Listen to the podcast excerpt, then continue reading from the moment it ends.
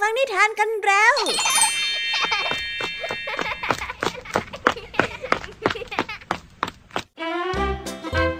สวัสดีค่ะน้องๆ ยินดีต้อนรับเข้าสู่ชั่วโมงแห่งนิทานกับรายการคิสอา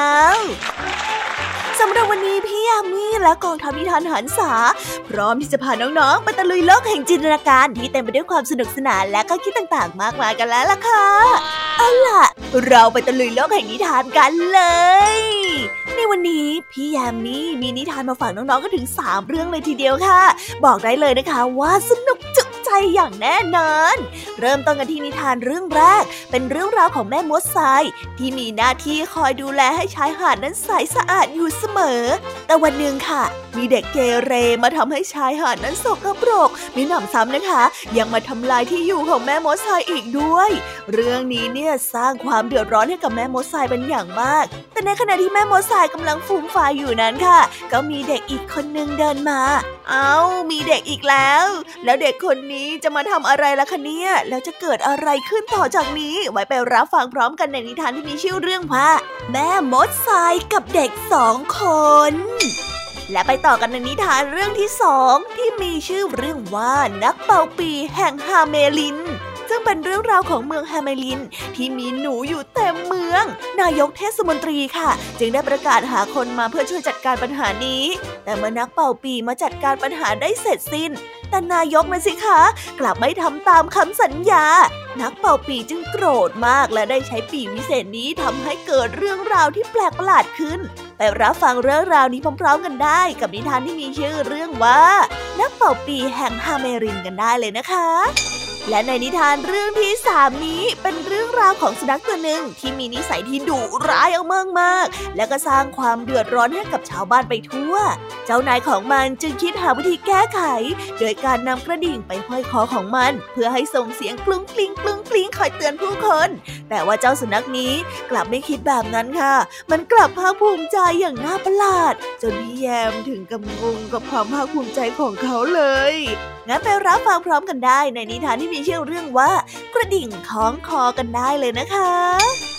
นิทานภาษาพาสนุกในวันนี้ ลุงทองดีเห็นเจ้าจอยปั่นจักรยานดูท่าทางชวัดเฉวียนน่ากลัว จึงได้รีบเข้าไปเตือน แต่เจ้าจอยก็กลับตอบมาด้วยเหตุผลบางอย่างจนลุงทองดีนั้นยอมรับ เอ๊ะคำว่า ชวัดเฉวียนจะมีความหมายว่าอย่างไรกันนะ ไปติดตามเรื่องราวสนุกสนุกและความหมายของคำว่า ชวัดเฉวียนพร้อมกันได้ในนิทานภาษาพาสนุกกันเล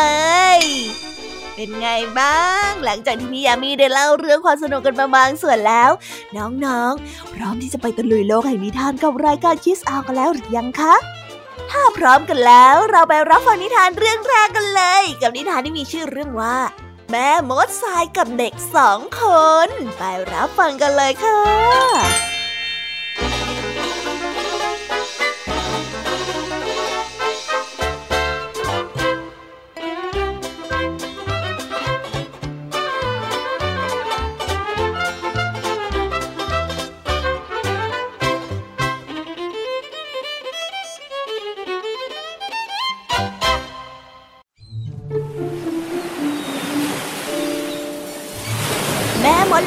ามพี่น้องอาศัยอยู่ที่หาดทรายชายทะเล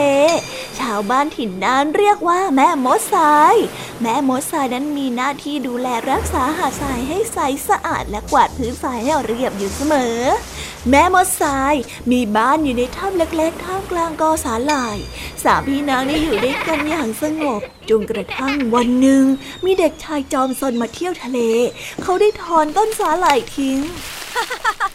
เมื่อพบถ้ำที่อาศัยของแม่มดเขาก็ได้เก็บก้อนกรวดและเศษเปลือกหอยต่างๆ ที่แตกมาเก็บเอาไว้ในถ้ำเมื่อแม่มดได้กลับมาเห็นสภาพของถ้ำที่ถูกทำลายด้วยฝีมือเด็กสนๆนางก็ได้โกรธจัดตายแล้วบ้านของเราแล้วเราจะไปอยู่ที่ไหนกันล่ะ แม่มดได้อุทาน แม่มดได้เหลือไปเห็นเด็กชายกำลังนั่งกินอาหารอยู่ใกล้ๆต้องเป็นฝีมือของเด็กคนนั้นแน่ แล้วแม่มดทั้งสามก็ได้เป่าทรายให้ปลิวเข้าไปในถ้วยไอศครีม และถ้วยน้ำส้มของเด็กชาย เป็นการลงโทษเด็กชายจอมสนคนนั้น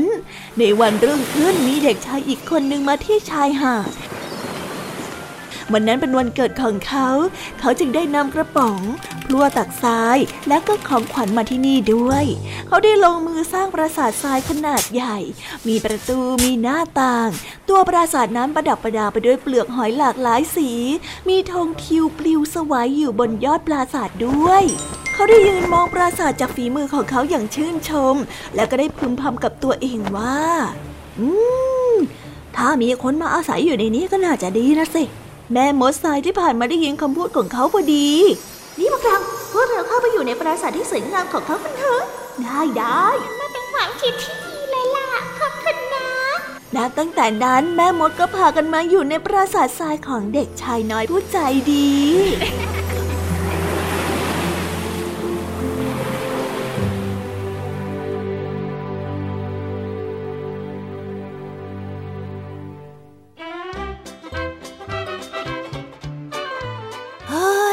ไปทีนะคะ ดีนะที่เด็กผู้ชายคนที่สองมีจิตใจที่ดี และไม่คิดจะทำลายสิ่งแวดล้อม แถมยังสร้างปราสาทไว้ให้แม่มดสายเข้าไปอยู่อาศัยอีกด้วย ไม่เหมือนกับเด็กคนแรกนะคะ ที่ทำให้ทุกอย่างพังไปซะจนหมด น้องๆ เวลาที่ไปเที่ยวที่ไหนเนี่ยก็ต้องคำนึงถึงสภาพแวดล้อมด้วยนะ จะเที่ยวทำความสกปรกเล่นไปทั่ว บางทีก็อาจจะทำให้เหล่าแม่มดต้องลำบากเหมือนในนิทานเรื่องนี้ก็ได้ ยังไงต้องช่วยกันคนละไม้คนละมือดูแลโลกของเราด้วยนะ ไปต่อกันในนิทานเรื่องที่สองกันต่อเลยค่ะ มีเมืองแห่งหนึ่งค่ะ ที่กำลังถูกคุกคามจากฝูงหนูจำนวนมาก แต่เมื่อนักเป่าปีมาช่วยแก้ไขปัญหานี้ได้ เขากลับไม่ได้รับค่าจ้างตามที่ตกลงกันไว้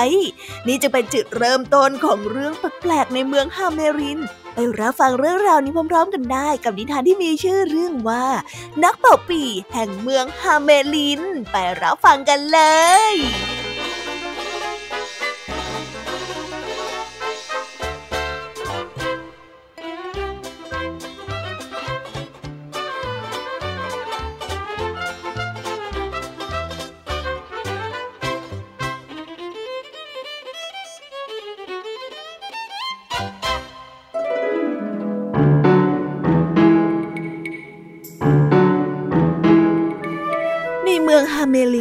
มีฝูงหนูแพร่พันไปเป็นจำนวนมาก ชาวเมืองต่างได้รับความเดือดร้อน เพราะไม่ว่าจะไปไหนมาไหนก็มีหนูวิ่งอยู่เต็มเมืองไปหมด วันหนึ่งมีชายแปลกหน้าเข้าไปพบนายกเทศมนตรี เขาได้พูดกับนายกว่า เออกระผมยินดีที่จะช่วยกำจัดหนูให้นะ ถ้าหากว่าท่านจ่ายเงินให้กับผมหนึ่งร้อยเหรียญทองนะ่ะ นายกเทศมนตรีได้ตอบตกลง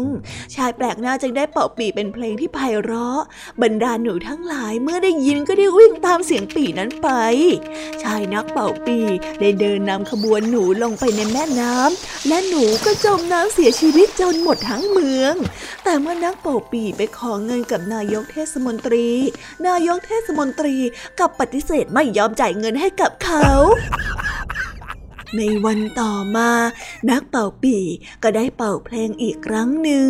คราวนี้ไม่ใช่หนูที่ตามเขา แต่กลับเป็นเด็กๆในเมืองที่เดินตามเขาต้อยต้อยเขาได้บอกกับนายกเทศมนตรีว่า ถ้าหากว่าท่านยอมจ่ายหนี้ที่ปิดไว้กระผมจะคืนเด็กๆให้ แต่ถ้าไม่ล้วก็ อย่าหวังเลยว่าผมจะปล่อยเด็กนะชาวเมืองโกรธมาก และพากันเดินขบวนไปยังศาลาว่าการเพื่อขอพบกับนายกเทศมนตรีจอนี่นักเป่าปีซะนี่ทำไมท่านทำแบบนี้ฮะท่านนายกเทศมนตรีทำไมท่านไม่จ่ายเงินเขาใช่ใช่ใช่ใช่จ่ายเงินเขาเดี๋ยวนี้นะ ชาวเมืองได้ตะโกน นายกเทศมนตรีได้จ่ายเงินให้กับนักเป่าปี และเด็กๆก็ได้กลับบ้านไปหาพ่อและแม่ของตนเอง ชาวเมืองฮาเมลิน ได้เลือกนายกเทศมนตรีคนใหม่ และนับตั้งแต่นั้น เมืองฮาเมลินก็ได้เจริญก้าวหน้า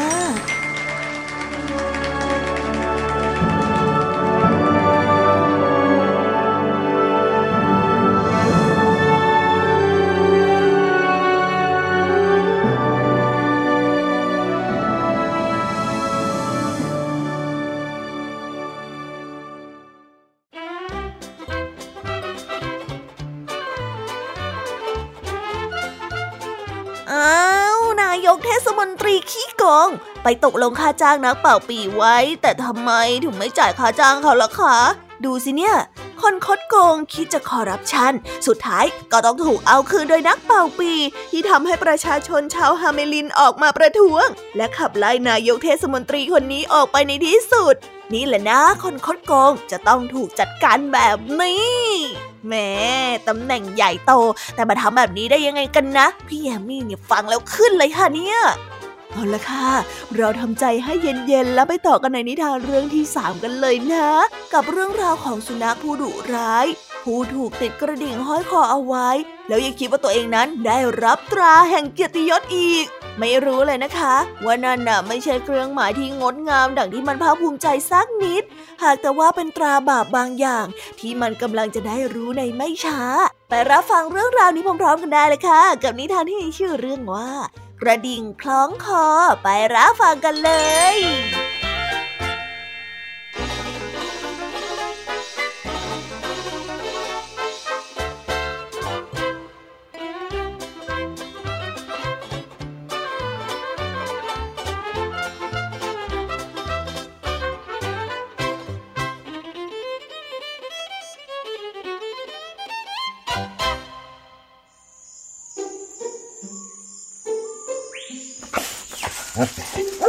นัขตัวหนึ่งได้เที่ยววิ่งไล่กัดผู้อื่นจนได้รับความเดือดร้อนกันไปทั่ว เพื่อแก้ไขปัญหาดังกล่าว เจ้าของสุนัขจึงได้นำกระดิ่งมาห้อยคอของมัน เพื่อที่ให้คนอื่นจะได้รู้ว่ามันอยู่ที่ไหน และมันกำลังวิ่งไปไหนบ้าง แทนที่จะตระหนักในความผิดพลาดของตนที่ทำลงไป สุนัขน้อยกลับเดินเชิดหน้าด้วยความภาคภูมิใจ และได้หันกระดิ่งไปที่โน้นบ้างที่นี่บ้าง จนทำให้คนในตลาดแตกตื่นกันไปเป็นเพวกนี่แกหยุดเดี๋ยวนี้เลยนะ อะไรกันที่ทำให้เจ้าภาคภูมิใจขนาดนั้นน่ะ กระดิ่งที่เจ้ามีน่ะ มันไม่ใช่เครื่องประดับ หรือว่าเป็นรางวัลความกล้าหาญอย่างที่เจ้าภูมิใจหรอกนะ เจ้ากระดิ่งนี้น่ะ มันเป็นเครื่องที่ย้ำเตือนพฤติกรรมของเจ้าต่างหาก เจ้าน่ะต้องสร้างความเดือดร้อน เจ้านายเจ้าถึงได้ใส่กระดิ่งให้แบบนี้ ดังนั้นการที่เจ้าเที่ยววิ่งสั่นมันเสียงดังไปทั่วเนี่ย มันก็ไม่ต่างอะไรกับการที่เจ้าเนี่ยอวดอ้างความชั่วร้ายของตัวเอง เจ้ารู้ไว้ซะด้วย ว่านี่เนี่ยมันไม่ใช่สิ่งที่น่าชื่นชมเลย ไปซะ ไปให้ไกลๆข้าเดี๋ยวนี้ สุนัขเท่าที่ได้เห็นเหตุการณ์ทั้งหมดได้ตวาดขึ้น นิทานเรื่องนี้จึงได้สอนให้เรารู้ว่า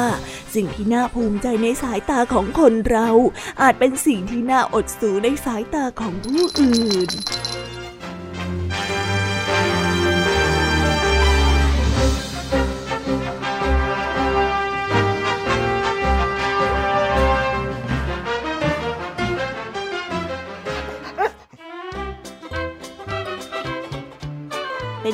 ล่ะ เจ้าสุนัขดุร้าย หลังจากที่หลงคิดไปเองว่า การถูกครั้งกระดิ่งคือเกียรติยศ แต่พอเจอเข้ากับสุนัขเท่าตัวหนึ่ง ที่พูดบอกเหตุผลว่าทำไมเจ้าสุนัขผู้ดุร้ายตัวนี้ถึงถูกคล้องกระดิ่ง ก็ทำให้เจ้าสุนัขผู้เย่อหยิ่งนั้นจ่อยไปเลย ในบางครั้งนะคะ การที่เราเผลอภาคภูมิใจอะไรบางอย่าง ก็ทำให้เราหลงไหลจนนำไปสู่ความเข้าใจแบบผิดๆได้เหมือนกัน ดูอย่างเจ้าหมาตัวนี้สิคะหลงคิดเข้าข้างตัวเองไปสักไกลเลย ยังไงก็ต้องรู้จักวิเคราะห์กับทุกสิ่งทุกอย่างที่ได้รับมาด้วยนะคะ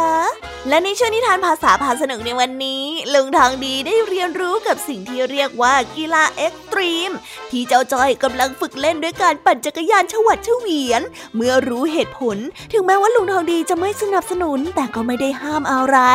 ทีนี้ละค่ะก็เหลือแต่เจ้าจอยที่ต้องตัดสินใจเอาเองแล้วล่ะไปติดตามเรื่องราวสนุกๆและความหมายของคำว่าชวัดเฉวียงพร้อมกันได้ในช่วงนิทานภาษาพาสนุกกันเลยนะคะ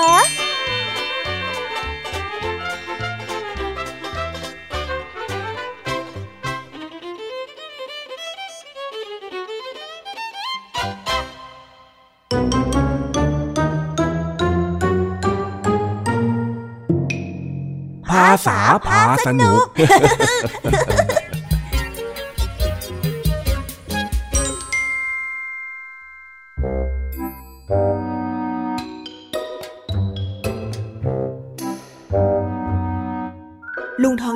จ้าจ้อยปั่นจักรยานดูหวือหวาหน้าอันตราย เดี๋ยวก็ยกหน้า เดี๋ยวก็ขับข้ามสิ่งกีดขวางด้วยความเป็นห่วงนี้เอง ลุงทองดีจึงต้องรีบเดินไปถามสักหน่อย ว่าตอนนี้เจ้าจ้อยกำลังคิดอะไรอยู่กันแน่ เพราะดูท่าว่าคนอย่างเจ้าจ้อย คงไม่ได้คิดแค่อะไรธรรมดาธรรมดาแน่นอน เอาล่ะร้องอีกที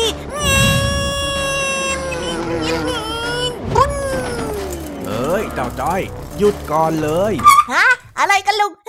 ลุงเรียกใจทำไมเหรอแม่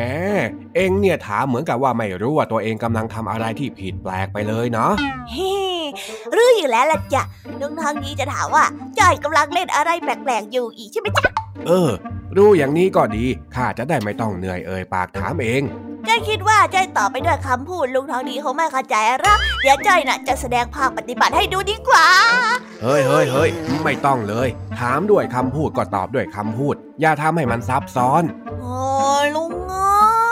จ้อยกำลังจะโชว์ปั่นจักรยานคำสิกิงขวางให้ดูสักกันหน่อยหนึ่งนี่นี่แล้วเมื่อไรเองจะบอกข้าได้สักที ว่าการที่เองขับจักรยานฉวัดเฉวียนเนี่ยมันคืออะไรอ่า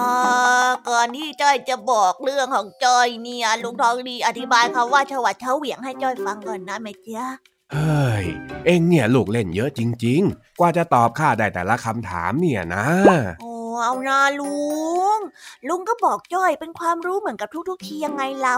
อะอะอะบอกก็บอกคำว่าฉวัดเฉวียนที่ข้าพูดเนี่ย ก็เป็นคำที่หมายถึงอาการที่เคลื่อนไหวรวดเร็วผาดโผนยังไงล่ะอ๋ออย่างนี้นี่เอง นี่จอยไม่รู้ตัวเลยนะเนี่ยว่าจอยกำลังปั่นจักรยานแบบฉวัดเฉวียนอยู่ มามามา ตาเองแล้วบอกข้าสักทีว่าเองกำลังเล่นอะไรอยู่เนี่ย อย่าลีลาอ๋อ สิ่งที่จอยกำลังทำอยู่เนี่ยเขาเรียกว่า กีฬาเอ็กซ์ตรีมยังไงล่ะจ๊ะฮะกีฬาเอ็กตรีมเหรอ สงสัยว่าเองจะต้องอธิบายเพิ่มแล้วละบอกมาแค่นี้เนี่ยข้าไม่เข้าใจหรอก นั่นไง คิดไว้แล้วว่าลุงทองดีจะต้องให้อธิบาย อ้าว ถ้าเองเข้าใจเองก็ต้องอธิบายได้สิ เออ งั้นเดี๋ยวจ้อยลองอธิบายให้ก็ได้จ้ะ คือว่า เดี๋ยว แต่ข้าขอแบบสั้นๆนะ ไม่เอาแบบเวิ่นเว้อโอ้ลุงอย่าดักทางกันแบบนี้สิอะก็เอ็งชอบพูดยาวจนได้เนื้อหาเกินไปนี่นาบอกแบบสั้นๆก็ได้กีฬา extreme ที่ว่าเนี่ยก็คือการเล่นที่ท้าทาย แล้วก็ฉวัดเฉวียนนั่นเองละจ้ะอะ พอบอกให้สั้นก็สั้นซะจับใจความไม่ได้เลย งั้นแบบยาวๆก็ได้จ้ะ กีฬา extreme ที่จอยว่าเนี่ยก็คือกีฬาที่ต้องอาศัยทักษะทั้งร่างกายสูง เพราะว่าต้องมีการเคลื่อนไหวอย่างท้าทาย อีกทั้งยังเป็นกีฬาที่อาจจะทำให้ได้รับบาดเจ็บหากฝึกซ้อมไม่ดีจอยก็เลยต้องเริ่มฝึกซ้อมโดยการปั่นจักรยานในสนามเล็ก ๆไว้ก่อน ก่อนที่จะปั่นจักรยานแบบฉวัดเฉวียนในสนามใหญ่ เออเออเออเออพอแล้วข้าเข้าใจแล้ว แหมเอ็งเนี่ยหาความสมดุลไม่ได้เลยจริง ๆ ให้ตอบสั้นก็สั้นจุดจูให้ตอบยาวก็ยืดเป็นกิโลเชียว ลุงนี่ก็เอาใจอยากเหมือนกันนั่นแหละนะตอบสั้นก็ว่าตอบยาวก็บ่น เฮ้ย เอาละเอาละแต่หลังจากที่ฟังฟังดูแล้ว สิ่งที่เองกำลังทำเนี่ยมันก็ดูอันตรายใช้ได้เลยนะ ถ้าหากว่าอยากจะเล่นเนี่ยข้าก็ไม่ว่าหรอก แต่ยังไงก็ต้องเซฟความปลอดภัยให้ตัวเองด้วย มันก็มีวิธีเซฟอยู่นะลุง แต่จ้อยทำด้วยตัวเองไม่ได้อะอะทำเสียงแบบนี้ข้าพอจะรู้แล้วแหละว่าข้าต้องเสียเงินอีกแน่ ๆ เนี่ย เฮ้ก็ลุงเป็นห่วงหลานจ้อยคนนี้ ลุงก็ต้องซื้อของสำหรับเซฟร่างกายอันบอบบางของจ้อยสิจ้าไม่เอาไม่เอา ใจจริงเนี่ยข้าก็ไม่ได้อยากให้เองมาเล่นอะไรแบบนี้ด้วยซ้ำถ้าอยากเซฟก็เก็บเงินซื้อเอง แล้วพอซื้ออุปกรณ์ป้องกันได้เองก็ค่อยกลับมาเล่นอีกทีโอ้ลุงอะไม่ร่วมสนับสนุนจ้อยหน่อยเหรอ เดี๋ยววันหนึ่งจ้อยได้เป็นนักกีฬาเอ็กซ์ตรีมขึ้นมาจ้อยอยากจะยกคนดีคนชอบให้ลุงท้องดีเลย ไม่เอาไม่เอาข้าไม่ยุ่งละ ไปดีกว่า เองจะเล่นอะไรต่อก็อย่าชวัดเฉวียนให้มันมากล่ะ ข้าไปละอ้าวลุงอย่าก่อนสิอย่าเพิ่งไป โอ้นานิดเดียว ไม่ไม่ไม่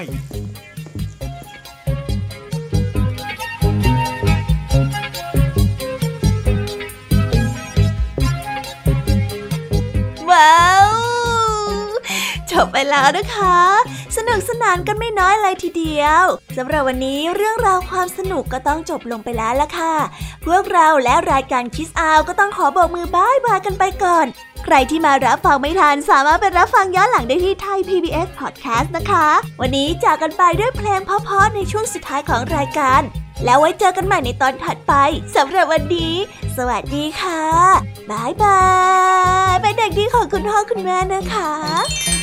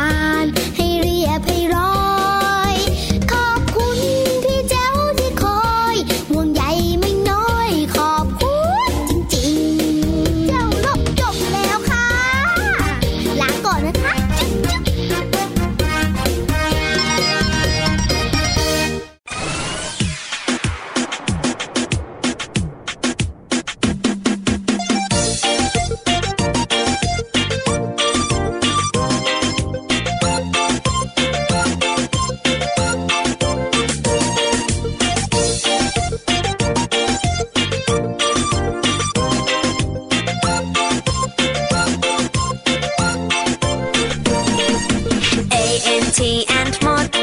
แอนมดนั้นช่างแข็งแรง B I R D bird bird นกบินอยู่บนฟ้า C A T cat แมว cat แมวเลี้ยวมองจ้องมา D O G dog มา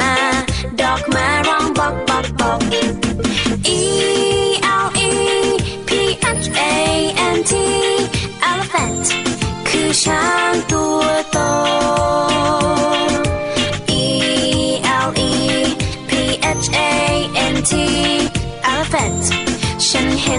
ช้างตัวโต F I S H fish bar fish bar ว่ายอยู่ในน้ำ G O A T กดแพะกดแพะชอดอยู่เชิงเขา H E N เห็นแม่ไก่ เห็นแม่ไก่กบไข่ในเล้า I N S E C T insect นั้นคือแมลง